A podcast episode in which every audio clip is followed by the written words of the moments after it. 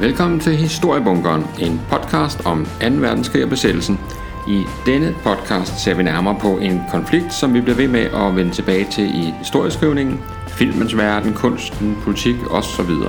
Vi er ikke bange for at nørde lidt her i bunkeren, sådan skal det være. Der skal være højt til loftet, når man beskæftiger sig med besættelsen af 2. verdenskrig, og interesserer man sig for de to emner, jamen så kommer man ikke til at gå forgæves. Hvis du har lyst, så er du meget velkommen til at give programmet en bedømmelse der, hvor du lytter til din podcast, og du er meget velkommen til at like Historiebunkerens side på Facebook, eller ligefrem melde dig ind i Facebook-gruppen samme sted. Bare søg på Historiebunkeren, så finder du den. Jeg hedder Jakob Sørensen, og jeg er jeres vært her i bunkeren, og lad os så komme i gang. Dagens afsnit af Historiebunkeren, der skal vi en tur i filmens verden. Vi skal ind i biografmørket, og vi skal ind og kigge en af de største og bedste krigsfilm nogensinde efter i sømne. Det er selvfølgelig Saving Private Ryan, vi skal have under lupen i dag. Så dagens afsnit af Historiebunkeren er en Saving Private Ryan special. Se, altså, jeg tror faktisk min øh, personlige store interesse for D-dagen og for Øh, i særdeleshed og 2. verdenskrig sådan i al almindelighed. Øh, en af de ting, der sådan jeg tydeligt kan huske, hvor jeg blev opmærksom på, øh, på den historie, det var, at jeg som barn var i biografen og se, eller sådan en stor drengagtig, måske en 11-12 år i biografen og se Den længste dag, altså den her store klassiske D-dags film fra, fra 1962, hvor at øh, som jo er en filmatisering af øh, journalisten, øh, eller historikeren, hvad nu man skal kalde ham, Cornelius Ryans øh, bog Den længste dag, som jo netop er blevet øh, sidste år blevet genudgivet på dansk af en eller anden grund øh, i sådan en øh, opdateret udgave, selvom det er noget af en, af en gammel øh, øh, gammel bog, men lad det nu ligge. Øh, og den film øh, gjorde et kæmpe indtryk på mig, og, øh, og, og lagde jo bestemt kimen til en stor interesse for øh, D-dagen, og øh, det samme gentog sig også sådan set i 1998, hvor jeg var øh, biografen og se Saving Private Ryan, og ligesom alle andre nok øh, blæste om kul af øh, historien, og den måde, den var fortalt på, og ikke mindst, øh, øh kan man sige... Øh, Altså den måde, den var filmet på, og den måde, man ligesom måske for første gang sådan for alvor egentlig kom helt ned i hovedhøjde med soldaterne i sådan øh, i en moderne øh, 2. verdenskrigsfilm. Så det skal det handle om i dag. Og øh, vi har i øh, uh, gennem øh, alle de her forskellige afsnit af historiebunkeren jo været omkring D-dagen flere gange, og øh, vi er heller ikke færdige med D-dagen, men øh, nu tager vi altså, kan man sige, en tur med fiktionens udgave af D-dagen. Men derfor skal vi nu alligevel indimellem lige dobbelttjekke, om tingene nu også foregik sådan i virkeligheden, som de bliver fremstillet i filmen. Man kan sige, udgangspunktet for historien, altså den rammefortælling, som, øh, som Saving Private Ryan har, og, øh, og jeg skal måske lige skynde mig at sige, at, at hvis der sidder nogen øh, lytter derude, som af en eller anden grund ikke har fået set Saving Private Ryan endnu, og, øh, og måske ikke kunne tænke sig at få afsløret handlingen, eller øh, få påpeget øh, fejl og mangler, eller hvad det nu kan være, jeg øh, roder mig ud i hen ad vejen, øh, så synes jeg, at man lige skal øh, pause den her podcast, skynde sig ind på øh, en eller anden streamingtjeneste, eller hvor man nu øh, henter sin film, og så ser og få den set, øh, fordi det, det er en, en stor mangel i ens øh, opdragelse, hvis man ikke øh, på nuværende tidspunkt mindst en gang har set øh, Saving Private Ryan. Nå, tilbage til filmen. Den er jo altså baseret jo faktisk på en, en virkelig historie. Forstået på den måde, at øh, i filmen, der skal øh, en gruppe soldater jo ind øh, bag fjendens linjer i Normandiet, og, øh, og, eller så næsten fjendens linjer, og have kontakt med en, øh, en enkelt soldat, som øh, hvis brødre øh, er blevet slået ihjel øh, stort set samtidig. Og, øh, og der kan man altså i sådan lidt længere op i systemet, kan man, øh, kan man ligesom ikke leve med, at... Øh, at øh, de her stakkels forældre, de får, øh, får at vide, at alle deres sønner er, øh, er dræbt på stort set én gang. Så, øh, så man beslutter sig for at få reddet den her sidste søn ud, og, øh, og, øh, og så ligesom på en eller anden måde gøre en god gerning her midt i den her, det her krigsvirvar, som er omkring dem. Øh, i virkelighedens verden, så, øh, så var der øh, en, øh, en, en gruppe brødre, øh, øh Nyland-brødrene kaldte de, eller det var deres efternavn, Nyland-brødrene, som, øh, som øh, fire brødre, som alle sammen var i øh, den amerikanske her under 2. verdenskrig. Øh, og tre af dem, de blev altså øh, slået ihjel. Øh, og det gjorde altså, at, øh, at man øh, valgte at sende den fjerde og sidste bror, Uh, ham der faktisk hed Fritz, uh, de andre hed Robert Preston og Edward, uh, men Fritz, ham uh, valgte man at sende hjem til, uh, til USA, sådan så at, uh, alle fire sønner ikke blev, uh, blev hvad hedder det, uh, øh, blev dræbt øh, i, i krigen der. Det kunne man trods alt øh, ikke bære. Øh, Ja, ham der Edward, han, han, det viser faktisk, at han ikke var død. Altså han, han blev faktisk, han var faktisk, hvad hedder det, øh, tilfangetaget af japanerne og, og havde siddet i, i krigsfangelejr af Burma øh, og, øh, og, øh, og undslipper faktisk den her krigsfangelejr. Så, så man kan sige, der er faktisk fire ud af de her, øh, eller to ud af de her fire brødre, som, øh, som overlever. Men, øh, men den her historie, som som blandt andet øh, er ganske kort nævnt i øh, historikeren øh, Stephen Ambroses øh, øh store bog om D-dagen, den der bare hedder D-Day på engelsk, og som også bare øh, simpelthen stille ret hedder D-Dag på dansk. Øh, den, øh, det er sådan en, en bog fra, fra start 90'erne, som, øh, som er, kan man sige, sådan amerikansk vinklet øh, historie om D-dagen, men og har sin kæmpe store force i, at, øh, at, at øh, der er blevet lavet meget stort interviewmateriale øh, gennem en årrække, øh, som, øh, som sådan bliver indarbejdet denne her øh, historie om, øh, om, øh, om D-dagen og invasionen osv. Og, og, og der optræder den her historie. Og, øh, og, den bog øh, blev læst af mange amerikanere, og, øh, og den blev læst af nogle øh, manuskriptforfattere, som begyndte at tænke videre, og, øh, og øh, Spielberg, øh, som øh, endte med at instruere filmen, øh, havde også været omkring den, og Tom Hanks, som ender med at øh, spille hovedrollen i filmen, har også været omkring bogen her, og, øh, og så lykkedes det altså at få, ligesom, få samlet alle trådene i øh, historien om øh, Private Ryan, altså en menig soldat Ryan, som øh, hvis brødre øh, er blevet slået ihjel, og nu skal reddes ud af, øh, af krigens, øh, krigens farfulde, øh, farfulde dage her. Ikke? Så øh, man kan sige, altså rammen D-dagen, den er selvfølgelig øh, øh, historisk begivenhed. Øh, udgangspunktet med, at man, øh, at man faktisk går ind og redder en enkelt bror, fordi man, øh, man ikke rigtig kan leve med, at, øh, at, øh, at hele familien sådan bliver udslettet i krigen, øh, den er også rigtig. Og så øh, er resten jo fiktion. Altså det vil sige selve forløbet af historien og hvordan han blev reddet og alt det her, det er jo altså, det er jo altså manuskriptforfattere og instruktører, der sådan har, øh, har tænkt videre over tingene. Noget af det, som Saving Private Ryan først og fremmest er kendt for, det er øh, nogle meget imponerende øh, slagscener, altså øh, øh kampsekvenser, som, øh, som skildrer øh, krigen, og, øh, som den var. Det er i hvert fald sådan den, øh, den sådan, det øh, markat, kan man sige, de her øh, scener har fået øh, efterfølgende af veteraner, som øh, var med dengang, og som, øh, og som så filmen, øh, da den øh, efter den havde premiere. Øh, der er sådan en forholdsvis samstemmende enhed om, at, øh, at øh, især øh, scenen på Omaha-stranden, hvor at øh, øh, hovedpersonen, øh, Captain Miller, altså som spiller Tom Hanks, og hans øh, sådan, øh, folk der, de, øh, de går i land og kæmper sig op og ned ad stranden. Det er sådan et... Øh, det var sådan, det var simpelthen. Så, øh, så den har sådan det her meget realistiske prædikat, og, og man kan sige, at historien i sig selv er jo forholdsvis urealistisk, men, øh, men med den her redningsmission, men, øh, men altså rammen omkring skulle være, skulle være lige året. Øh, så øh, det kigger vi nærmere på i dag, og, og løber nogle forskellige ting igennem for at se, hvordan det så egentlig lykkes, det her projekt, og, og hvad, hvad fungerer, hvad fungerer måske ikke så godt og sådan. Øh, Udgangspunktet var jo faktisk øh, fra øh, Spielbergs side, at denne her film skulle være øh, troværdig, og noget af det, der skulle gøre den troværdig, det var, at, øh, at skuespillerne for eksempel, de skulle, de skulle være øh, Øh, troværdige soldater, og derfor så har de været på sådan en øh, 10-dages øh, bootcamp, altså sådan en, en, øh, en øh, måde at lige blive trænet og blive, øh, få en, en lidt indlevelse i, hvordan det var at være soldat, bære øh, udrustning, øh, alle de her øh, bælter og remme og ting og sager, der strammer, og hele tiden bære rundt, rundt på sin våben og sove i telte, spise øh, feltrationer osv alt det her blev de, øh, blev de udsat for, sådan, så de havde den her, kan man sige, så de havde sådan en fortrolighed omkring det, at, at bevæge sig rundt i uniformer med våben og sådan ting, når det, når det var filmen skulle, øh, skulle hvad hedder det, indspilles. Øhm,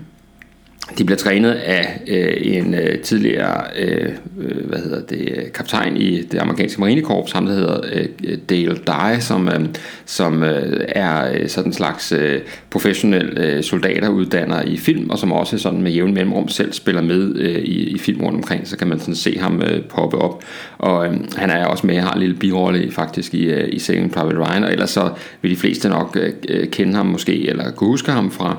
tv-serien Band of Brothers, altså Kammerater i krig, som jo er sådan en, en slags efterfølger til den her uh, Saving Private Ryan film, øh, hvor, han, øh, hvor han også øh, var øh, sådan, øh, hvad hedder det, militær rådgiver, men altså også spiller rollen som ham, der hedder Colonel Sink, som man ser sådan en gang imellem dukke op. Så han, øh, han kan være på begge sider af kameraet, men hans primære funktion er altså at få soldater til at ligne rigtige soldater. Og, øh, og det, øh, det gjorde man meget ud af at, øh, at få den øh, effekt med her. Og så øh, gør Spielberg og hans, øh, hans øh, fotograf, øh, ham der Janus Kaminski, de gør altså også noget for at få, øh, kan man sige, øh, øh, filmen sådan, øh, altså design på en eller anden måde, altså hvordan, hvordan det, altså fotos, hvordan det bliver optaget, billederne bliver optaget selvfølgelig, for det til at være sådan, så, øh, så både moderne, men også på en eller anden måde øh, have en, en, et element af den tid, det foregår i. Øh, så de arbejder meget med at, hvad hedder det, at, at lave sådan et lidt øh, sådan et, et, et jordfarver og, og det er sådan lidt grynet og, og det er sådan øh, altså øh, det, det minder, noget af det nogle af sekvenserne minder lidt om sådan nogle hvad hedder det nyheds, nyheds de her nyhedsklip man så i biografen altså sådan nyhedsstrimler som kørte med med, med forskellige sådan øh, verdensnyheder inden man så biograffilm. Øh, og, og så, så er der selvfølgelig en stor øh, inspiration fra øh, den fotograf, der hedder Robert Carpa, som tog nogle, nogle utrolige billeder på, øh, på Omaha-stranden på selve D-dagen, som, øh, som, øh, hvor en del af dem gik til grunde, da de sådan skulle fremkaldes, men, men, øh, men det gjorde faktisk, at de billeder, der så blev fremkaldt, fik sådan en meget grynet og øh, rystet sådan, øh, øh kvalitet over sig, og, og det er faktisk delvist genskabt i den måde, øh, øh Saving Private Ryan er, øh, er filmet på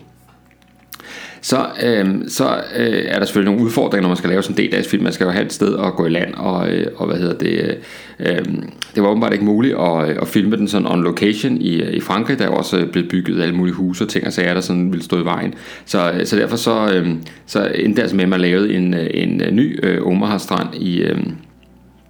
i hvad hedder det i Irland øh, og, og fik en hel masse sådan tusindvis af øh, sådan, øh, frivillige og øh, andre til at agere tropper der, når de skal øh, storme op ad stranden. Så, øh, så selvom den angiveligt foregår i Normandiet, så er den altså filmet i blandt andet øh, Irland.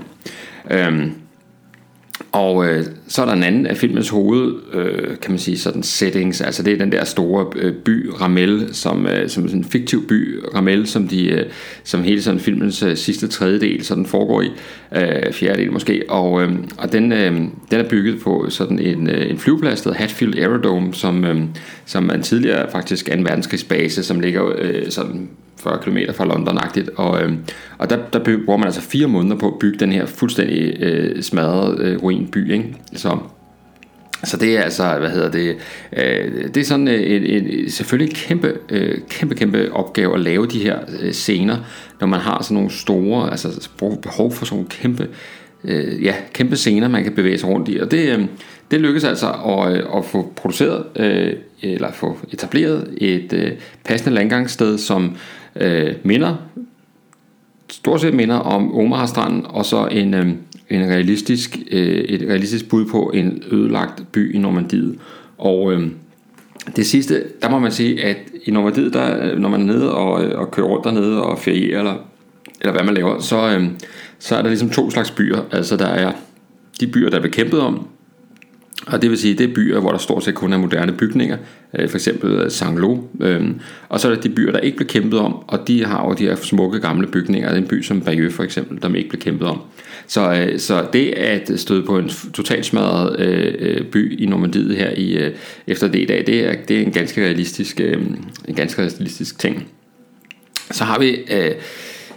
i filmen kan man se, at der er gjort et stort arbejde ud af at skabe øh, altså uniformer, øh, og forsyde nogle passende uniformer, gøre dem slidt på en passende måde, alle de her ting, øh, få lavet øh, øh, våben øh, og hjelme og alt muligt, som, øh, som, hvad hedder det, øh, som øh, soldaterne og statisterne kan bruge. Ikke? Øh, og et godt eksempel på, altså hvor, hvor svært det er at lave realistiske krigsfilm, som, ikke, øh, som, som kan stå for alle nørdernes øh, mange spørgsmål, så er der jo en, en, en stor udfordring med støvler. Fordi amerikanske soldater, deres støvler øh, i 2. verdenskrig, de var mørkebrune. Øh, og øh, faldskabstroppernes øh, støvler, de var rødbrune. og det er først fra Koreakrigen, altså fra starten af 50'erne,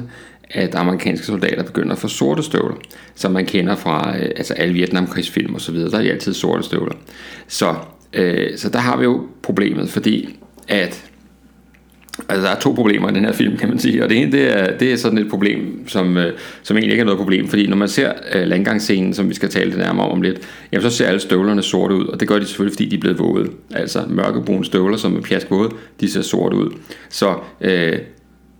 faktisk så havde, øh, kan man sige, producenterne bag filmen, de havde faktisk fået, øh, som jeg har kunne læse mig frem til, fået fremstillet støvlerne af den samme støvlefabrikant, som lavede de oprindelige støvler til soldaterne, så alt var i sin skønste orden. Og så ender det alligevel med, at de ser sorte ud, og, øh, og, og så kan folk på internettet sidde og skrive, at øh, åh oh, nej, se nu der, øh, den er helt gal. Så i det store hele, så er man faktisk altså gået virkelig efter at ramme de rigtige detaljer. På den anden side, når man så senere i filmen møder nogle af de her faldskærmssoldater øh, i, i filmens øh, sidste del, øh, så har de faktisk sorte støvler på. Og, øh, og øh, selvom man måske kunne forestille sig, at deres øh, rødbrune støvler var blevet meget snavset eller noget andet, så ligner det nu altså godt nok en, øh, en lille, lille fejl, der er snedet sig ind her. Men altså, øh, sådan er det, og... Øh, sådan er det, når man først ved, at amerikanerne ikke havde støvler i øh, sorte støvler i 2. verdenskrig, så kan man umuligt se øh, krigsfilm, hvor de har sorte støvler på, og tænke, at øh, det er en god film. Så bliver man sådan helt, øh, man bliver helt slået ud af det, øh, hvis man er lidt nørdet. Hvis man ikke er så nørdet, så tænker man bare, herregud, øh, det er jo ikke det, det handler om. Det handler om, om filmen er god, øh, realistisk, er det en, øh, spiller de godt, øh, er historien interessant videre. Øh, men altså, øh, der sidder tusinder af mennesker og holder øje med sådan nogle detaljer, og, øh, og heldigvis så er de jo øh, gavmilde med at øh, delagtiggøre deres øh, opdagelser, så vi andre kan, kan få, øh, hvad hedder det, øh, få gavn af dem. Øh, I... Øh, i filmen, øh, i landgangssekvensen, øh, der er faktisk flere af de her landgangsbåde, som bliver brugt, som faktisk øh, er fra 2. verdenskrig, faktisk har været brug. Altså det vil sige, det er øh, deciderede veteraner fra den gang, og det er jo fantastisk, at de stadig øh, fungerer og kan, kan indgå i sådan en film her. Og så er der andre ting, som er øh, Øh, som er tillæmpet, altså som, hvor man ikke har øh, hvad skal man sige, øh, fungerende øh, køretøjer. Det gælder først og fremmest øh, tierkampvogne, som øh, indgår i, i filmen, og, øh, og øh, der findes kun én øh, funktionsdygtig øh, tierkampvogn i verden, øh, og, øh, og den, øh, den havde man ikke mulighed for at bruge her i, øh, i øh, Saving Private Ryan. Den er til gengæld øh, fik man brugt den i, øh, i den film, der hedder Fury, øh, en anden øh, krigsfilm, øh, som var lidt nyere dato, øh, men her, der er der altså en øh, russisk øh, T-34, som man har bygget om og konverteret, sådan, så den ligner en, øh, sådan mere eller mindre ligner en, en Tiger kampvogn. Og, øh, og det lykkedes egentlig meget godt, men, men altså, der er jo bestemte features på den, så hvor man kan se, at det ikke er en Tiger-kampvogn. Tiger-kampvogn har sådan nogle overlappende hjul, kan man sige, på siden rundt omkring, eller nede ved bælterne, øhm, og det er der ikke her på en T-34 osv., men altså, Øh, Øh, når det nu skal være, så, øh, så lykkes det egentlig så nogenlunde at, øh, at få forklædt en, en russisk kampvogn til at være en, en tysk af, af slagsen. Det er jo en... Det er jo en film, som er ganske blodig og drabelig, og, og jeg læser mig frem til, at man ser 206 personer blive slået ihjel i den her film, og, og derudover ser man 49, der er blevet slået ihjel, øh, og og det er jo altså, kan man sige, et, øh, et, et dødstal, som, øh, som selv øh, de hæftigste actionfilm jo altså kan, øh, måske dog nok kan måle sig med. Øh, nå, men øh, jeg tænker mig, at, øh, at vi skal øh, kigge lidt nærmere på nogle af filmens øh, sådan øh, centrale scener, øh, og, øh, og, og hvor jeg lige vil sådan tale lidt om, hvad det egentlig er, øh, der foregår, og, øh, og hvordan det forholder sig til, øh, til den virkelige historie. Så, så først og fremmest kan man sige, at filmen har den udfordring, som næsten alle, eller mange krigsfilm har i hvert fald, at, at man skal have nogle stjerner af en vis kaliber til at spille med, og, øh, og det betyder, at øh, åbenbart, at de altså typisk er sådan lige lovligt gamle i forhold til øh, den rolle, de skal spille. Øh, øh, Tom Hanks han spiller jo filmen sådan alt dominerende hovedrolle, og han, øh, han er øh, han spiller kaptajn, og han er øh, 41 år, tror jeg det er, i filmen deromkring. Øh, virkelighedens kaptajner i, øh, i hæren på det her tidspunkt er altså i slut 20'erne. Så, øh, så han er altså måske en, øh, en, en 15 år ældre, end, end han normalt ville være. På et tidspunkt der er der også, der møder han en anden sådan kollega bag fjendens linjer, det er, det bliver spillet af øh, Ted Danson, som de fleste kender fra Sam's Bar, øh, og, øh, og han er 51 år på det her tidspunkt, og, og skulle øh, angiveligt være en faldskærmssoldat. Øh, ikke, øh, altså det, det, det passer simpelthen ikke med virkelighedens verden. Men øh, på en eller anden måde, så er det sådan en slags, øh, til synes lidt en tradition nærmest i D-dags film, fordi kigger man på den her, øh, den længste dag fra, øh, fra 1962, der kan man se samme... Øh, Altså der kan man se helt præcis, øh, helt fuldstændig samme sådan, øh, øh, problem med alderen. Altså der, der spiller øh, John Wayne, øh, og der er han altså ved at være en ældre herre. Han spiller også øh, faldskærmssoldat, øh, så, så det er altså sådan en slags, øh, det er måske næsten sådan en lille hilsen til, øh, til øh, fortidens øh, del af film, at, øh, at sørge for at have nogle sådan, øh, nogle sådan lidt grotesk gamle mænd til at løbe rundt og lade som om de er, øh, de er unge soldater. Nå, øh, men altså, øh, sådan er det, og, øh, og øh, der er jo ikke nogen, øh, øh, tror jeg, der, øh, der synes, at Tom Hanks ikke gør det godt i øh, den her film. Altså, han spiller øh, jo øh, blændende, og, og det, det, man glemmer jo helt, at han, han egentlig er alt, alt for gammel til det, øh, det han egentlig skulle, øh, skulle give sig ud for at være. Nå, men øh, vi starter selvfølgelig med filmens åbningsscene, eller det vil sige ikke helt filmens åbningsscene, for filmens åbningsscene er jo den her rammescene, kan man sige, som den både starter og slutter med, hvor vi ser sådan en, øh, en veteran øh, være tilbage på kirkegården nede i Normandiet og se, øh, se de her, hvad hedder det, sten fra de forskellige faldende soldater, og med sin familie, nu skal jeg ligesom vise, hvem, hvem var det, han, han tjente sammen med, og det, det er jo sådan der, det er jo filmens anslag, så ved vi, hvor vi er henne. Filmens sådan rigtige åbningsscene, det er jo, det er jo uh, landgangen i Normandiet 6. juni 1944 på Omaha Beach. I øh, selve landgangsscenen, der øh, sker der rigtig mange ting, og, øh, og der er rigtig meget at holde øje med. Og nu, nu er jeg jo, altså jeg er sådan disponeret af en eller anden grund, at jeg, altså jeg vil jo hellere se en god film øh, igen, en, øh, risikere at se en, øh, en dårlig film for første gang. Så, øh, så, så, så nogle gange, så, når, altså, så, der, der er simpelthen en film, jeg bare kan blive ved med at se, og som, øh, og som jeg til hver tid, øh, hvis jeg finder ud af, at de er i fjernsynet, øh, eller lige slår over på den, så kommer jeg til at se dem færdige. Og, øh, og, og, og der er Saving Private Ryan jo en af dem, og den her landgangsscene er en af de her øh, helt store øh, krigsscener, øh, i filmhistorien. Det er der ingen som helst tvivl om. Så øh, alle de her sådan... Øh, øh, kan man sige, de steder, hvor der kan være nogle udfordringer i scenen, øh, det, det er jo kun fordi, at jeg har sådan øh, overnørdet her. Det er ikke fordi, at øh, der er noget galt med scenen som sådan. Men man kan sige, øh, vi, øh, under landgangen, så, så øh, ser vi øh, de her landgangsfartøjer, vi ser soldaterne, de får deres øh, instruktioner. Øh, i sidste øjeblik, og vi ser nogle forskellige sådan øh, features, som gør sig gældende, søsyge, øh, øh der, er, øh, der er folk, der beder, og alle de her ting, som, som vi må forvente er øh, foregået i de her øh, landgangsfartøjer inden, øh, inden landgang. Man kan også se, at øh, soldaternes våben, flere soldaternes våben er pakket ind i plastik, altså de er i sådan nogle plastikposer selvfølgelig for at beskytte dem mod, øh, mod, øh, mod saltvand. Øh, igen altså et, øh, et godt eksempel på, at øh, at man i, i, hvad hedder det, i filmen her er meget opmærksom på, på detaljerne. Så er der selve der, hvor at, at klappen går ned, altså at man, øh, man øh, klapper forklappen ned der for at kunne løbe i land. Der ser vi, øh, der ser vi for første gang, vi ser ikke selve tyskerne, men vi ser ligesom at deres, deres beskydning af de her, de her, hvad hedder det, de her tropper, og det er et af de steder, hvor vi kan se her, øh, her adskiller virkeligheden sig betydeligt fra øh, øh, filmens fremstilling. Fordi når vi kigger gennem, altså gennem tyskernes øjne, kan man sige, ned over stranden, så er det en meget, meget lille strand, det her foregår på. Den er overhovedet ikke lige så bred som den virkelige Omaha-strand. Det vil sige, at øh, soldaterne i filmen øh, skal på ingen måde øh, øh, hvad skal man sige, tilbagelægge lige så lang afstand øh, fra landgangsfartøjerne og til de øh, når i sikkerhed for første gang, som de skal her i filmen. Det er sådan øh, øh, interessant at se, hvordan man har, altså, man har valgt en strand selvfølgelig, øh, som minder om Omaha, men som stadigvæk er en meget komprimeret udgave af Omaha. Og det, øh, det er jo sådan, det er. Øh, men det betyder, at nogle af de her, altså, altså de her meget tætte kampe, det, det, er, det, det bliver en for tæt historie, og det bliver, den har, altså, den har ikke det drama, som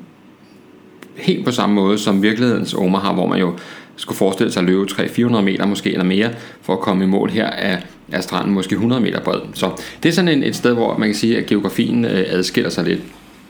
Derudover har man gjort rigtig meget ud af at, at bygge, øh, bygge hvad hedder det, øh, stranden op øh, på en rigtig måde med, øh, med alle de her øh, forhindringer osv. Det, det fungerer rigtig godt. Øh, der er en lille sekvens i... Øh, i landgangen, som har fået sådan en helt ikonisk status, og som man kan se genskabt i, i alle mulige andre sammenhænge. Øh, eksempelvis computerspil, som har udgangspunkt i D-dagen. Der er øh, senest et, der hedder Call of Duty World War 2, som kom her øh, sidste år, eller forrige år, når det var, som øh, har sådan en stor øh, del af mission øh, med sig, og der ser man altså de har næsten en til en kopieret landgangssekvensen i, øh, i Saving Private Ryan, som bare, men nu bare som computerspil, og det har de også gjort i tidligere versioner af Call of Duty, altså fra de sidste mange år, altså som har, øh, som har sådan øh, øh D-dagen som sådan omdrejningspunkt, der ser man altså øh, en bestemt sekvens gengivet, og det er det der, hvor at soldaterne, fordi de ikke kan løbe de lige ud af, af landgangsfartøjet, fordi det bliver beskudt, så øh, hopper de over siden øh, for at komme, øh, komme ned i vandet, og så den vej ind i land, og, øh, og det er rigtigt nok, altså det var der soldater, der gjorde, og det er også fuldstændig rigtigt, som man ser i filmen, at en del af dem bliver øh, tynget ned af deres udrustning og drukner, øh, i stedet for, at de ikke kan komme i land. Men hvad man også ser i filmen, som er sådan ligesom en ekstra feature, det er, at, at mens soldaterne er nede i vandet og kæmper for at komme ud af deres udrustning og komme op og alt det her, så, øh, så bliver det gennemhullet af, af tyske kugler, der, der, der sådan farer ned igennem vandet, og, øh, og, så, øh, og så er det jo sådan ligesom dobbelt tragisk, at de udover at være ved at drukne, altså også bliver, bliver skudt af, fra af, af tyske maskingevær. Og det er altså, kan man sige, et eksempel på en, en sådan betydelig overdrivelse i forhold til virkelighedens verden, fordi en, en kugle fra et maskingevær kan ikke bevæge sig særlig hurtigt under vand, Øh, og øh, vand har jo en højere til, jeg tror sådan, altså betydeligt øh, større sådan tætningsgrad, eller hvad det hedder, end, øh, end luft selvfølgelig, så, øh, så lige så snart at en, en geværkugle kommer ned i vand, så, øh, så bliver den altså øh, lynhurtig, nærmest helt harmløs, og det er altså, øh, vi snakker altså ikke mange meter, vi snakker få meter, øh, så det vil sige, det, det, det er en af de steder, hvor der ligesom er blevet skruet noget op for, øh, for, for virkningen. Ikke? Men altså, øh, dramatisk er det, og, og, øh, og, og vi bliver jo som seere kastet ind i denne her, øh, den her krig øh, og får nærmest fuldstændig samme chok, som, øh, som soldaterne gjorde dengang. Altså en del af det nye, kan man sige, i Saving Private Ryan, i sådan film, filmmæssigt, i hvert fald meget bekendt, det er det her meget håndholdte, øh, rystende, øh, ufokuserede kamera, som sådan bevæger sig rundt på samme måde, som man kunne forestille sig, at, øh, at man selv ville kigge sig omkring, hvis man... Øh, hvis man, øh, hvis man lå og, øh, og, og trykkede sig ned bag nogle af de her forhindringer på sådan en strand her. Øhm, når man, når man sådan, øh, sådan frame by frame, billede efter billede, øh, kigger sådan scene igennem, så kan man også se, at der er sådan en stor, altså en stor forskel på, øh, når man er nede på stranden, hvor mange soldater der er, og når man er oppe hos tyskerne og skyder ned over stranden, hvor få soldater der er. Altså der er simpelthen bare en dårlig sammenhæng mellem, øh, mellem tingene, men, men lad det nu ligge. Øh, det er jo bare sådan en, øh, en, øh, en sur øh, anmelders lod at opdage den slags. Man kan også se, at øh, når man, er, når man er på stranden, så kan man se, at, øh, at soldaterne primært befinder sig i forgrunden. Der er ikke særlig mange sådan soldater i dybden, når man så må sige det. Men, øh, men det er altså en film, øh, der skal ses tæt på, hvis man kan sige det sådan. Øh, handling er tæt på. Og, øh, og der, er, der er virkelig, øh, der er virkelig øh, meget at kigge på, fordi vi har soldater alle vegne øh, i nærheden af billedet, der ligger og roder rundt. Vi har øh, flere af de her små sekvenser, man ser på stranden, hvor folk eksploderer nærmest øh, ud af den blå luft, eller, eller der er en soldat, der går og leder efter hans arm, er ligesom blevet skudt af, og så går han og leder efter armen. De her ting, det er jo alt sammen noget, som, som vi har Øh, kan man sige, kilder på, om man så må sige, altså hvor folk har, øh, har refereret det bagefter, når de skulle fortælle om ting, de har oplevet. Ikke?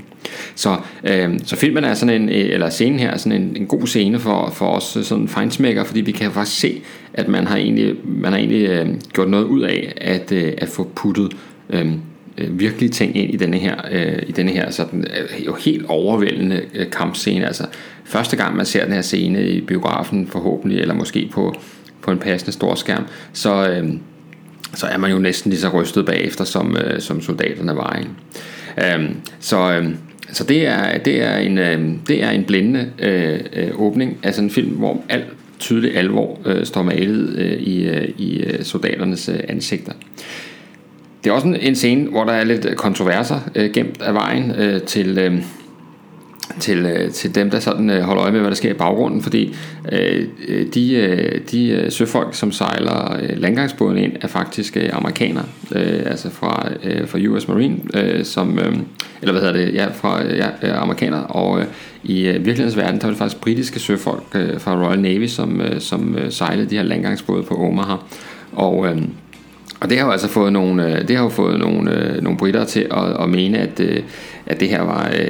nærmest en skandale, altså at, at de følte sig skrevet ud af historien og så videre. Det er jo rigtigt nok. Og det er altså, der kan man sige, der følger Saving Private Ryan sådan egentlig øh, bare øh, i, i tråd med mange andre krigsfilm, hvor, hvor man ser, at, øh, at der ligesom ikke er plads til at have fokus på alt for mange gange. Øh, ser man en film som Dunkirk, altså Christopher Nolans Dunkirk, som kom her for et par år siden, øh, Øh, der, der ser man meget lidt til franskmændene for eksempel øh, i forhold til hvor, hvilken stor rolle de faktisk spillede i den sammenhæng. Men øh, sådan er det, at indimellem så, øh, så må man bare, øh, så må man, øh, så, så må man åbenbart, er det bare lidt for meget det gode at have sådan flere nationaliteter øh, til at kæmpe på samme side. Så øh, der er kun plads til amerikanere, og, øh, og, og det har selvfølgelig øh, hævet nogle britiske øjenbryn hen ad vejen. Øh, på stranden jagter man også i, øh, i øh, Saving Private Ryan mange af de ting, som vi ved øh, var en del af den måde, amerikanerne trods alt lykkes med at, at komme i land. Altså det vil sige små grupper af folk, som mere eller mindre øh, øh, uafhængig af hinanden øh, begynder at, øh, at samle sig sammen og få øh, etableret øh, mere koordineret modangreb osv. osv. Her i scenen, der sker det jo, øh, når soldaterne får kæmpet sig op til, øh, til havdiget, altså der, hvor der er sådan en lille bitte smule lag for kuglerne, så kan øh, Tom Hanks og nogle af hans øh, nærmeste folk jo øh, begynde at få samlet øh, nogle våben sammen og nogle rørtorpedoer og så videre, sådan så de kan komme nummeret tættere på tyskerne. Og når de kan komme lidt tættere på tyskerne, så kan de begynde at angribe nogle af de øh, mindre stillinger, som som jo altså er med til at, og, og, altså, som ved hjælp af overlappende ild, kan sådan holde øh, soldaterne ned på, øh, på stranden og øh, beskytte øh, stillingerne sådan øh, langs med, øh, med forsvarslinjen. Men lige så snart de begynder at få hul på dem, så kan de jo begynde at komme igennem. Og det er jo så også det, man ser i, øh, i scenen her, som jo, som jo altså øh, øh, varer øh, 12-15 minutter, tror jeg det er. Øh, der kan man altså langsomt se, hvordan de får, øh, de får kæmpet sig vej op af, øh, af hvad hedder det... Øh, Øh, op, op mellem de tyske bunkers, begynder at rydde dem, og så går de straks i gang med, kan man sige, opklaringsarbejdet. Her har vi sådan endnu en, øh, et eksempel på en, øh, en, en feature, hvor man kan se, at det er, øh, altså, det, dem, der står bag filmen, det er folk, der har øh, styr på historien, fordi der er sådan en lille, øh, lille kort sekvens, hvor to øh, tyske soldater overgiver sig, men hvor øh, amerikanerne bare skyder dem ned, og inden de overgiver sig, de her tyske soldater, der råber de sådan nogle ting til dem, og det er... Øh, og det foregår på tjekkisk, og, øh, og det er selvfølgelig fordi, at øh, en del af de her øh, øh, tyske soldater i øh, Atlantvolden er jo ikke tyskere, men kommer jo fra øh, alle mulige andre steder i, øh, i hvad hedder det, i øh, det besatte øh, Europa. Så, øh, så der har vi altså et eksempel på, at, øh, at øh, det er ligesom puttet ind her, så, vi, så man kan være bevidst om det. Øh, Lige så snart, at øh, styrken er kommet sådan nogenlunde sikkert i land på øh, Omarstranden, og øh, lige så snart, at øh, man kan sige, at folkene er blevet samlet, så kommer der sådan øh, en, en, en ro over det, altså på den måde, at øh, og et efterchok, det kan man også næsten også kalde det samtidig med. Altså det er klart, at soldaterne reagerer på den, øh, den voldsomme oplevelse, de har været udsat for, og det er jo... Øh, det er jo fuldstændig i tråd med, med virkelighedens verden. Øh, I filmen bliver der så øh, ikke så lang tid derefter øh, klippet til, øh, til det, der jo egentlig sætter selve øh, filmens historie i gang, nemlig at øh, man hjemme i England øh, sidder der og, øh, og taster breve ind til, øh, til øh, forældrene til de faldende soldater, og, øh, og der er altså øh, noget af personalet, som opdager, at, øh, at de er ved at skrive breve til den samme, øh, til den samme adresse, og, og her får vi altså sådan en øh, første indikation på, at, øh, at der er noget galt her. Altså at, øh, at øh, der er tre brødre, som er faldet tre forskellige steder i amerikansk tjeneste, og, øh, og så er der altså den her fjerde bror, øh, som stadig er i live. Og så er det så, at, øh, at den her sag kommer helt til tops, øh, helt ind til generalen, som så beslutter sig for, at, øh, at øh, det, øh, det skal der gøres noget ved. Og så vi, rører vi tilbage til, øh, til Normandiet, øh, og, øh, og i, i, hvad hedder det, hvor vi i skikkelse af altså Tom Hanks, Captain Miller, som han hedder, Tom Hanks' øh, figur, han, øh, han får den her, øh, den her opgave tildelt, at samle en lille gruppe mænd omkring sig, som, øh, som altså skal ind på denne her, øh, den her mission med at få, øh, få fisket... Øh, få fisket den sidste øh, Ryan-bror ud af, øh, af tyskernes kløring. Og så er filmen jo i gang, kan man sige. Nu har vi haft et, øh, det man kan sige, kalder, vi kalder et anslag, må man nok sige, altså hvor landgangsscenen der bliver filmens helt store anslag. Vi ved, hvad det drejer sig om, og nu skal vi så i gang med at, have, at lære de her forskellige karakterer bedre at kende, og få bygget historien op,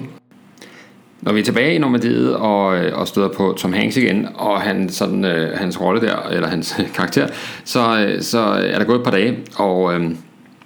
og det man kan høre, det er, at han, øh, han afrapporterer til hans, øh, hans øh, chef og fortæller, at, at hans styrke har været ude og været i kamp med øh, enheder fra øh, det, der hedder Kampfgruppe von Luck, altså som var... Øh, som var sådan en tyske, tysk enhed, altså øh, tyskerne organiserede sådan nogle, kan man sige, lidt mere ad hoc-agtige øh, styrker omkring en leder, her er det altså von Lugt, som er leder, han har så sådan en kampgruppe, og det, det var sådan et meget fleksibelt øh, system, som man, øh, som man øh, øh, brugte alle mulige sammenhæng på tysk side, altså at man ligesom laver sådan nogle, øh, sådan nogle hvad hedder det, øh, ja, altså flere, øh, muligheden for at samle grupper, øh, altså af enheder, til lige præcis en given opgave, at man ikke ligesom kun skulle tænke de faste strukturer, man havde med divisioner og alt muligt andet, men, øh, men man kunne ligesom gøre dem i, øh, bruge dem i den, øh, til den sammenhæng, det var. Og øh, kampgruppe von Luk øh,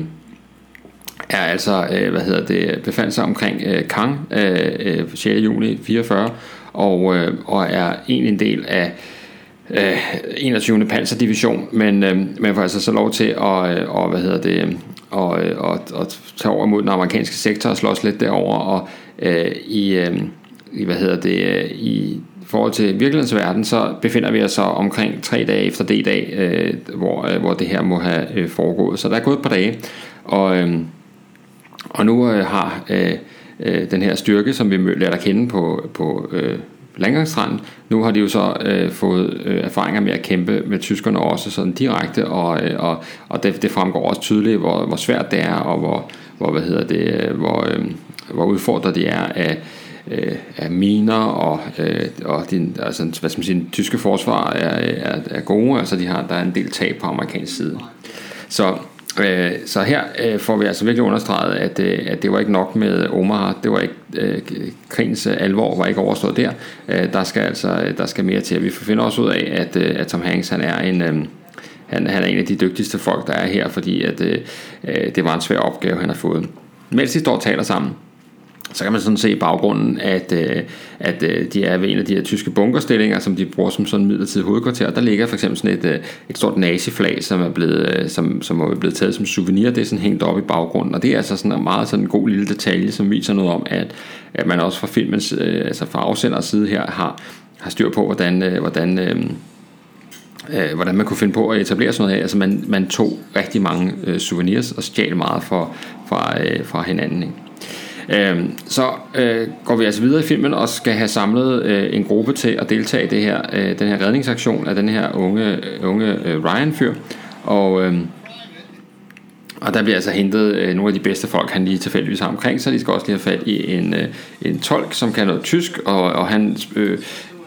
man kan sige, det som der er sådan lidt øh, omkring den her gruppe, det er jo, at de, de er jo, det er jo sådan nogle stereotyper, kan man sige. Ikke? Der er den store, sådan, øh, øhm, øh sådan øh, ikke alt for øh, kløgtige soldat, og øh, så er der sergeanten, som er sådan en hård øh, sergeant, men, øh, men med et hjerte af guld. Altså, øh, så er der øh, denne her lidt femsede øh, tolk, som, øh, som, øh, som, er, som ikke er med på grund af hans øh, evner som soldat, men som er på grund af hans sådan, akademiske evner, og derfor så, øh, så er han jo selvfølgelig noget af en sådan fremmed, fremmed fisk i det her, øh, i det her landskab. Og øh, og så videre, så videre, så udfylder den her lille gruppe af, øh, af hvad hedder det, af,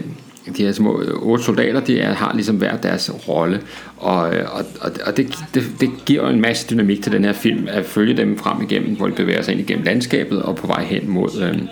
mod øh, der, hvor de regner med, at, øh, at ham her Ryan, han befinder sig. Og der har vi et af filmens eller hvad skal man sige, personernes problemer her i filmen, og det er selvfølgelig, at øh, Ryan han er faldskærmssoldat. Og det vil sige, at faste lyttere af historiebunkeren, de ved jo godt, at, øh,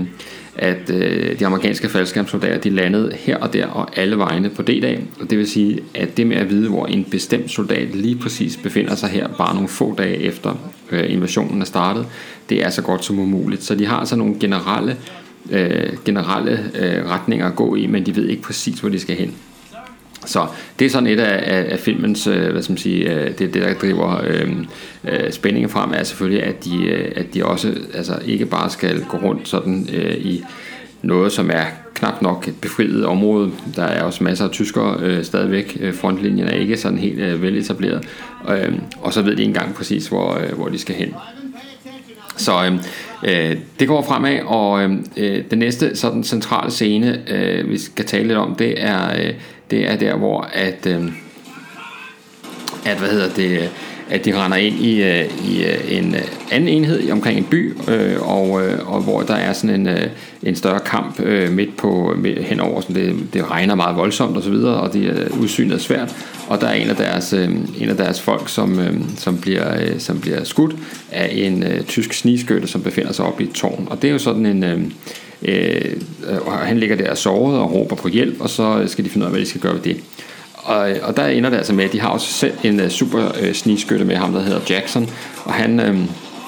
han sniger sig frem, og så får han, øh, får han skudt ham her tyskeren, altså direkte ind igennem øh, tyskerens, øh, hvad hedder det, øh, kikkertsigte, og, øh, og det kan man jo godt mene er sådan lige voldsomt nok, men der er faktisk øh, eksempler på nogen, der har kunne gøre det, altså har kunne lave sådan et skud der. Så, øh, så det, det lykkedes ham altså også i øh, regnvejr og vind og blæst og alt muligt, at, øh, at, øh, at lave det her øh, superskud. Øh,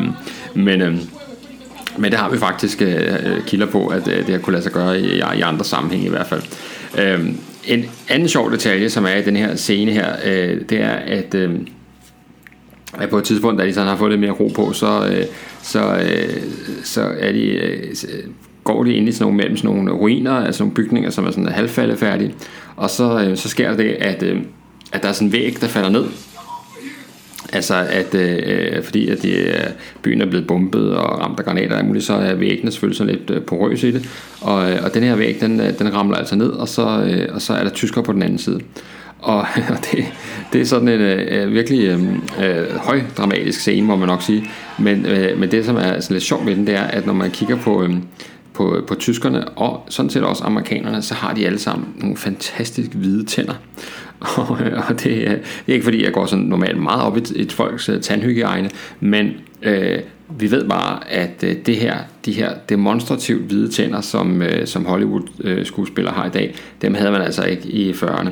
og, øh, og se nogle af de her øh, tandsæt på nogle af de her øh, jo øh, ved vi ret udmagrede øh, tyske soldater, som altså alle sammen er virkelig eksemplariske tænder. Det er, det er så lidt ærgerligt, at man ikke har sådan... Øh, altså at, at når alt andet er gjort så realistisk, så, så synes jeg altså, lav der lige øh, lidt nogle, nogle, øh, nogle sorte øh, brune pløkker i munden på de her folk, så, øh, så vil det være meget mere troværdigt. Øh, og hvis man synes, det lyder mærkeligt der, så synes jeg, man skulle se øh,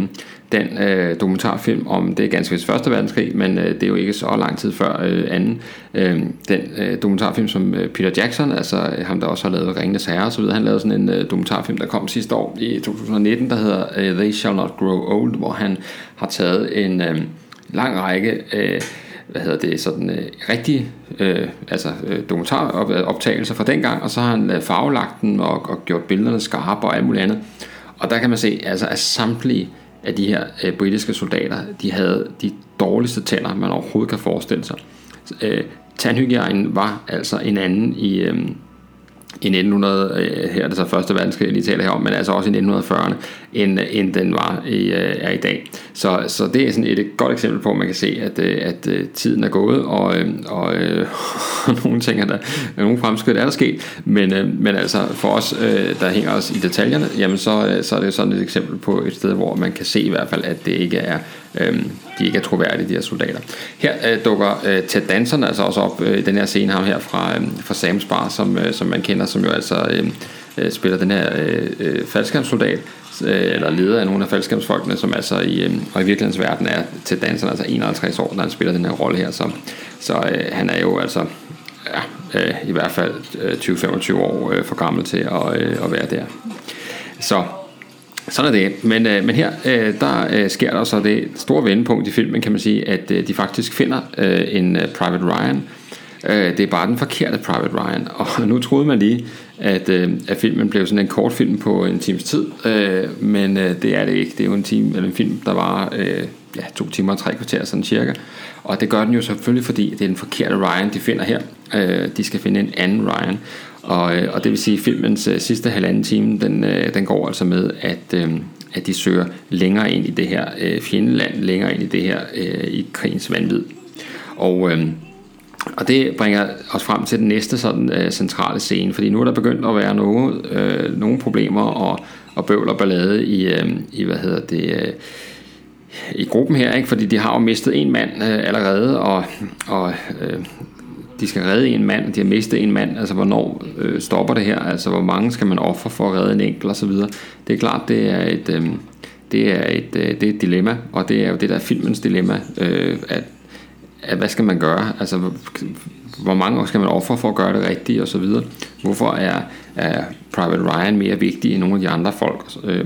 de har også alle sammen øh, mødre og fædre derhjemme, øh, og ingen har jo lyst til at øh, få at vide, at deres øh, søn er slået ihjel i krigen. Så øh, der har vi altså et... Øh,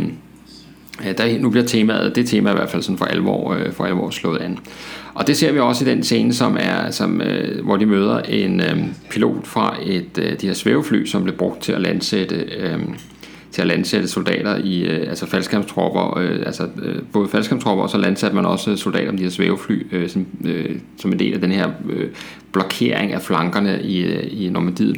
Og han er, han er jo sådan øh, et rystende nervevrag, fordi nu er han jo landet der, og han er jo pilot, og han har jo egentlig ikke sådan, så meget andet at lave, og, og det er gået jo rigtig, rigtig galt med landing, altså hele, øh, stort set hele besætningen øh, blev, blev slået ihjel. Øhm,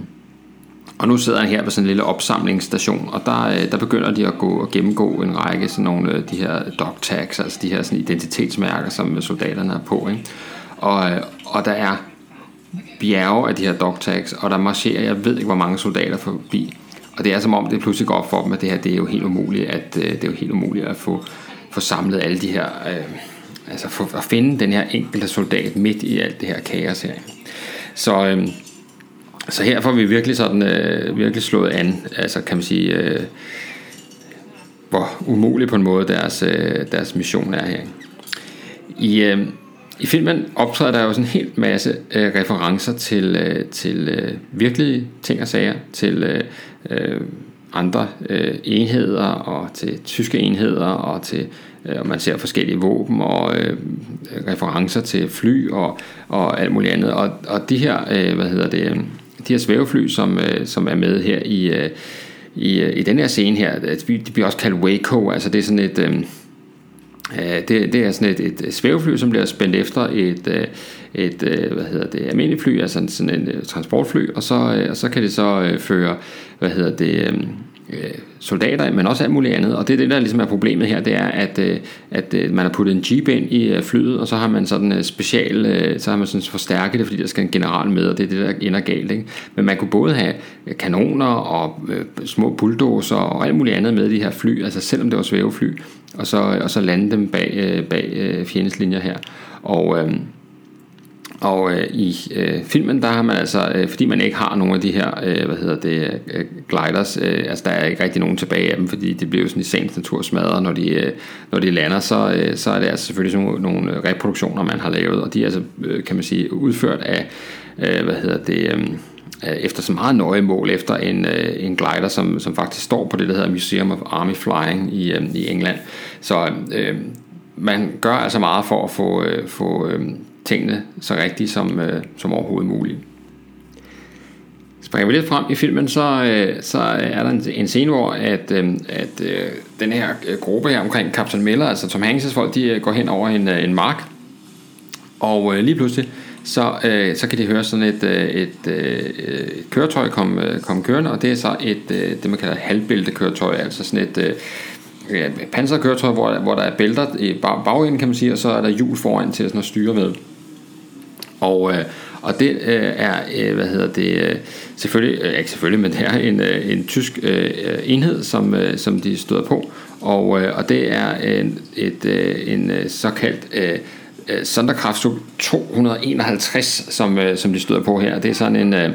en, øh, en, øh, en Schützenpanzerwagen hedder det også, altså som er sådan en, øh, en slags, den, den udfylder alle mulige forskellige roller, sådan, det er sådan en slags panser lastbil, sådan en multi, multifunktionskøretøj, øh, som de støder på, og, øh, og, og her i filmen, der har det den, den funktion, at de, at, øh, at øh, da de er færd med at nedkæmpe denne her, øh, denne her, øh, det her halvbæltekøretøj, jamen det er også der, at de, øh, at de støder på, øh, øh får kontakt med nogle, nogle soldater fra den 101. luftborne division, altså den division, som, som Ryan han øh, kommer fra, og sørger med om ikke, at det er øh, den rigtige Ryan, øh, som, som er med herude midt på marken, og øh, og lige pludselig har de altså fået kontakt til, øh, til den mand, de skulle redde, og det, det er jo det, som man kan sige, nu er missionen jo faktisk, øh, den er faktisk lykkes, og, øh, og så er der jo bare den udfordring, at, at Ryan, han, han har ikke lyst til at blive reddet, det, det var jo ikke planen. Han, han skulle jo med hjem, men, men han og hans soldater, de har forsvaret sådan en bro over en by, der hedder Ramel, altså en, det er en fiktiv by, men altså et, en by, der hedder Ramel, og, og det har han ikke tænkt sig, og, det har han ikke tænkt sig at, at gøre noget ved. Det som er altså faktisk, når man ser den her scene, så er en lille smule mærkeligt, det er, at, øh, at altså Tom Hanks' folk, de går sådan helt oprejst øh, rundt ud på den her mark, og så har, øh, har de her øh, folk fra den 101. luftborne division, de gemmer sig ligesom bare nede i græsset, men har altså på en eller anden måde ikke opdaget de andre øh, amerikanere. Det er altså en lille smule mærkeligt. Og så, og så kommer de her tyskere også sådan, måske en lille smule umotiveret øh, kørende der midt ude på, øh, på marken. Men øh, som scene fungerer den jo vældig godt, fordi den får øh, så at sige knyttet, øh, knyttet hvad hedder det, øh, øh, vores øh, gruppe sammen med øh, den mand, de skal redde. Når man øh, kigger sådan lidt nærmere på, øh, på den, øh, det her halvbæltekøretøj, som, øh, som de får nedkæmpet, så, øh, så kan man se, at den kommer fra den anden SS panserdivision, den som, øh, som også blev kaldt for, øh, for Das Reich, som, øh, som er, hvad hedder det... Øh, Øh, en, øh, en panserdivision, som, øh, som hvad hedder det, faktisk øh, ikke øh, befinder sig i Normandiet på det her tidspunkt, øh, men er på vej til Normandiet. Øh, deres rejse kommer først til, de første enheder fra deres rejse kommer først til, øh, til Normandiet i, øh, i begyndelsen af eller slutningen af juni, omkring 23. juni, og det vil sige, øh, i, så hvis, vi har jo ikke rigtig nogen klare tidsangivelser her i filmen, men vi kan jo i hvert fald sådan nogenlunde regne ud, øh, at der er gået nogle ganske få dage efter det dag, da missionen her starter, og så er de måske et par dage undervejs, så der, det er sådan, altså vi er i, altså måske 3-4-5 dage efter, efter det dag allerhøjst, og øh, eller undskyld, 4-5 dage efter det i dag. Øh, så, så, så det, at øh, der er en, en enhed fra, eller at deres rejseenhed allerede er i området, det er altså sådan, kan man sige, en lidt omskrivning af øh, historien, må vi nok sige. Men altså, øh, uanset hvad, så, så kommer øh, deres rejse til øh, Normandiet bare lidt senere, end øh, de gør det her i, øh, i filmen. Øh,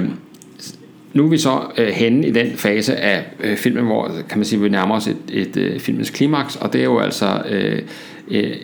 filmen starter og slutter, kan man sige, med to bemærkelsesværdige kampscener. Og, øh, og den første har vi jo talt om, det er jo Omaha-scenen, og den næste, det er jo den her store scene, hvor de på en eller anden måde øh, beslutter sig for at, øh, at kæmpe side om side omkring den her øh, flod, øh, eller den her bro over floden, øh, øh der løber gennem den her fiktive by Ramel, og, øh, og beskytte broen, sådan så at deres egne styrker kan bruge den, når de skal rulle over der. Og, øh, og det vil sige, det bliver sådan en slags... Øh, øh, ja, det er filmens klimaks, og, og, og er, bliver en, en stor og, og meget intens øh, og flot øh, kampscene også, øh, hvor der virkelig bliver øh, spillet på alle, øh, alle virkemidler. Øh, og øh, i den scene, der, der ser vi også øh, en række sådan, øh, af de her elementer, som, øh, som viser, at det er øh, at de her folk, der har øh, lavet Saving Private Ryan, de har altså gjort noget ud af at få, få, sådan, få genskabt de rigtige sådan, te- teknik og alt muligt andet, at det er, som det skal være. Øhm, ser vi bort fra de sorte støvler, som jeg startede med at tale om, som, som begynder at optræde i den her del af filmen, så, så kan man altså se, hvordan de har dels den her, de her diakampvogne med, som, som er lavet, som ganske vist ikke er tierkampvogn, men altså har for eksempel det her simmerit, altså som er sådan noget antimagnetisk øh, øh belægning på, sådan, som man ikke kan sætte granater på.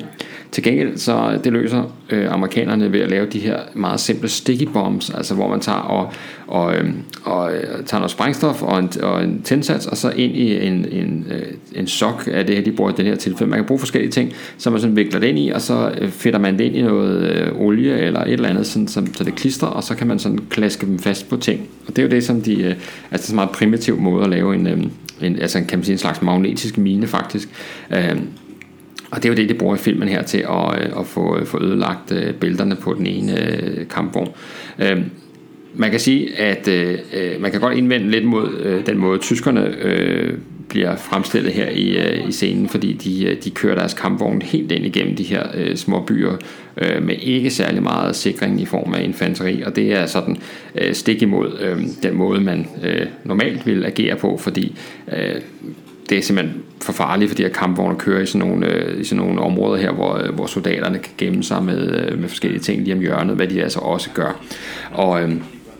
men altså, øh, Spielberg har selv kommenteret på det her, altså den kritik, der har været sådan, at, kan man sige, det militærtekniske, den her scene, er sagt, og hvad der er fuldstændig rigtigt, at sådan en scene skal jo også fungere øh, filmisk, og, og derfor er man nødt til at gøre nogle, nogle ting, som selvfølgelig ikke er, øh, er en del af virkeligheden. Og sådan er det også her, altså, og sådan skal det også være, at øh, det er ikke en dokumentarfilm, det er ikke sådan en, øh, en øh, minutiøs gennemgang af, øh, hvordan øh,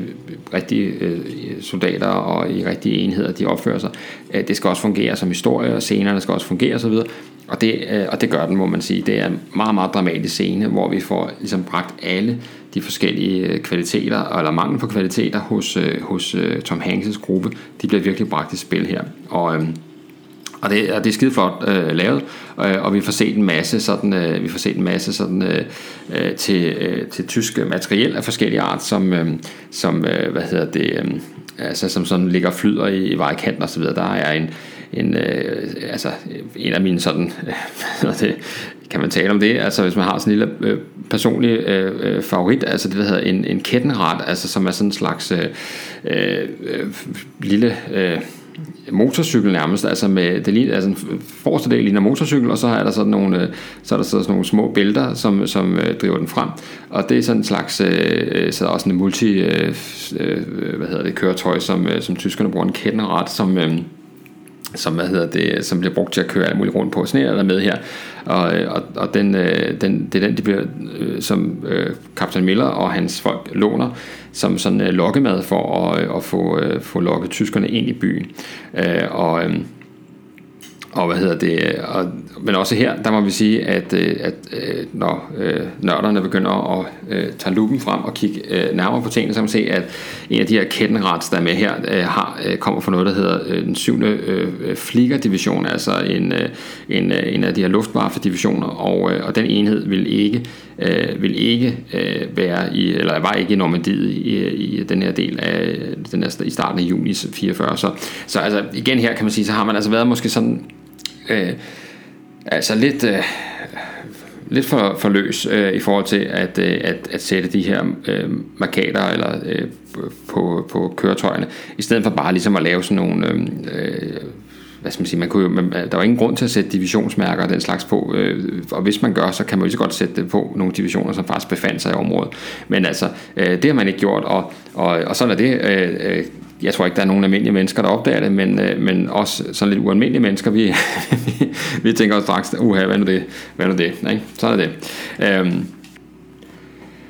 man kan sige, at den her lille gruppe øh, faldskærmsoldater, deres forsvar af øh, byen Ramel her er sådan relativt desperat, må vi nok sige. De er, øh, altså tyskerne har klart, øh, altså de har kampvogne og alt muligt andet, og, og masser af soldater, og, og der er kun en lille gruppe faldskærmsfolk, øh, og så øh, øh Captain Millers øh, øh, noget decimeret gruppe tilbage.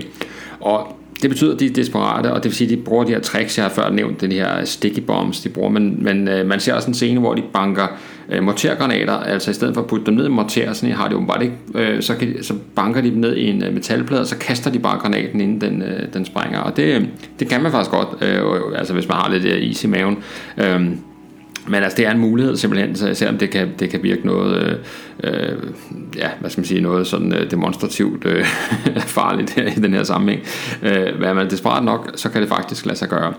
Øh, og, øh, og så har vi så, øh, kan man sige, øh, øh det er jo så filmens klimaks, og der sker alt det, der sker. Øh, og til sidst bliver de jo sådan øh, reddet af, af de her, hvad hedder det... Øh, af de her øh, øh, fly, der kommer, nogle amerikanske P-51 øh, Mustangs, øh, som, øh, som øh, hvad hedder det, kommer flyvende og, øh, og skræmmer de tyske, tyskere væk, sådan så at øh, dem, der nu er tilbage af styrken, de, øh, de, øh, de klarer sig. Og, øh, og der er altså, kan man sige, øh, en uh, mulighed for uh, seerne her, altså i filmen, at vise, uh, hvor overlegne at, uh, at de allierede luftvåben faktisk var i Normandiet. Altså en af de pointer, jeg også tidligere har omtalt i tidligere afsnit af, øh, af historiebunkeren om D-dagen, det her med, at, at øh, altså amerikanerne og britterne, de havde simpelthen suveræn luftherredømme, så, øh, så de, kan, de her fly kan øh, uhindret øh, komme ind og, øh, og, og, og give en hånd med i forhold til, hvad der foregår på landjorden, og få, øh, få ramt på de her øh, øh kampvogne og andre ting, og de bliver også, øh, de omtaler dem jo også som tankbusters, øh, de her soldater på, øh, på landjorden. Så øh, og så er vi jo tilbage, så er filmen slut, øh, eller næsten slut, fordi vi skal lige en tur tilbage til nutiden, til denne her rammescene omkring, øh, hvad der sker øh, på kirkegården nede i øh, Normandiet. Øh, og, øh, og tilbage i biografsæderne eller i den gode stol foran, øh, foran fjernsynet derhjemme, øh, der har man jo altså så nu, øh, kan man sige, været vidne til en, øh, en, en fremragende krigsfilm øh, med en, øh, en sådan solid, let patetisk øh, historie. Øh, der er meget amerikansk flag øh, over den indimellem, øh, må man sige. Men øh, hvis man lige øh, øh evner at se bort fra det, så er det en, øh, en helt fremragende og stilskabende øh, øh, krigsfilm, som, øh, hvor vi stadigvæk, altså kan man sige, moderne krigsfilm, altså film, der kommer efterfølgende, har, har arbejder i virkeligheden meget i det samme spor som Saving Private Ryan, den måde de er farvesat og klippet og alt muligt andet på.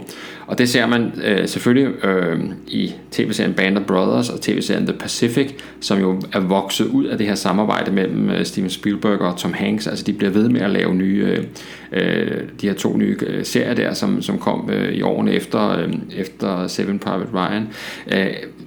jeg har fornemmet, eller fundet ud af, eller set, eller hørt, eller har læst et eller andet sted, de, de også er på vej omkring en serie, øh, der handler om, øh, om bombestyrkerne, de allierede øh, bombestyrker, øh, som fløj ind over øh, Tyskland, og det øh, er noget, vi begejstret øh, glæder os til her i, øh, i historiebunkeren, og, og se det på film. Men... Øh, men man kan faktisk også se, hvordan Saving Private Ryan har øh, defineret en måde at vise krigsfilm på, hvis man ser en øh, dansk dokumentarfilm, øh, den der hedder Armadillo, Øh, af Janus Metz, som handler om de danske soldater i øh, Afghanistan, en helt anden krig, en helt anden del af verden osv. Øh, der kan man faktisk se, at den er farvesat og klippet og filmet og alt muligt andet, på en måde, som minder utrolig meget om, øh, om Saving Private Ryan. Og øh, Janus Metz, øh, altså instruktøren bag Armadillo, har også, øh, nævner også Saving Private Ryan som sådan en, en inspiration og en film, han er optaget af og sådan noget. Øh, så, så man kan altså se, at den her måde at, at filme øh, krig på, det har, det har altså også fundet vej til dokumentarfilm. Øh, det er jo super interessant, at, øh, at der er en afsmitning, der også går den vej. Øh, man kan jo sige, at øh, altså, man kan jo sagtens sidde og være sådan en øh, fejlfinder og sige, åh nej, altså, som jeg også selvfølgelig så har, har været i dag, og det nej, den division var ikke lige der, og sådan og sådan. Men altså, øh, det er også fuldstændig ligegyldigt, øh, fordi øh, når man ser en film som den her, så ser man jo for at se en god film, og, øh, og, og hænger den sammen, er den inden for skiven, og det er den jo helt sikkert. Altså de ting, hvor man kan sige, her er noget, som adskiller sig fra virkeligheden, det er jo øh, i småtingsafdelingen, og det er jo noget, som øh, enten er ligegyldigt, altså om det lige præcis var den division eller ej, det er jo sådan set ligegyldigt for filmens, øh, for filmens, øh, filmens sådan, øh, univers. Øh, øh, og andre steder, så er det jo fordi, man gør ting af hensyn til at få, få det til at fungere som film. Ikke? Altså, så, øh, så i det store hele, så må man sige, at denne her øh, udgave af D-dagen og den her øh, historie om, øh, om soldaterne, de amerikanske soldater i Normandiet, er øh, altså utrolig vellykket, og bliver jo altså også rundt omkring i... Øh, i hvad hedder det, filmmagasin og alt muligt andet, øh, refereret til som altså, måske den bedste krigsfilm øh, nogensinde. Det er jo smag og behag. Man kan sige, at filmen fik i hvert fald et hav af Oscars. Øh, den blev modtaget meget, meget vel af de fleste veteraner, som øh, faktisk havde været med dengang og vidste, hvad det drejede sig om og øh, også øh, historikeren Stephen Ambrose, som øh, hvis bog jo altså, som jeg nævnte i starten, var sådan en slags udgangspunkt for, for filmen her. Øh, han skulle efter sine være blevet så overvældet af, af, af landgangsscenen i starten af filmen, han lige måtte, øh, måtte ud og have en pause, inden han kunne, øh, kunne se videre, altså fordi det simpelthen var så voldsomt. Øh, altså, at man ramte plet, kan man sige. Det, var, det, det må have været sådan, det var. Og det, det er jo, kan man sige, en fantastisk øh, bedrift af, øh, af Steven Spielberg at genskabe noget af det mest øh, altså ikoniske slag, øh, amerikanerne har, øh, har deltaget i, i øh, i 2. verdenskrig på en måde, sådan så deltagerne selv øh, anerkender det som øh, værende vellykket. Det var dagens afsnit af Historiebunkeren. Tak fordi du lyttede med. Som nævnt i starten, så er du meget velkommen til at give programmet en bedømmelse der, hvor du hører din podcast, og du er også meget velkommen til at like Historiebunkerens side på Facebook, eller melde dig ind i gruppen samme sted. Bare søg på Historiebunkeren, så finder du den. Det er ganske gratis at lytte med. Historiebunkeren drives af interesse for historien, men hvis du har lyst til at give en donation til driften af Historiebunkeren, så modtages bidrag store som små meget gerne på MobilePay 74 59 TA, altså 74 59 TA. Husk at tjekke, at der står historiebunkeren i modtagerfeltet, inden du sender et eventuelt bidrag afsted. Pengene går til, øh, som sagt, til driften af historiebunkeren og øh, især til indkøb af nye bøger og den slags øh, til kommende afsnit. Så øh, enhver øh, lille øh, håndsrækning er meget velkommen, men som sagt, øh, der er ikke nogen øh, tvang. På forhånd tak, fordi du lytter med, og på genlyt næste gang bunkeren åbner op.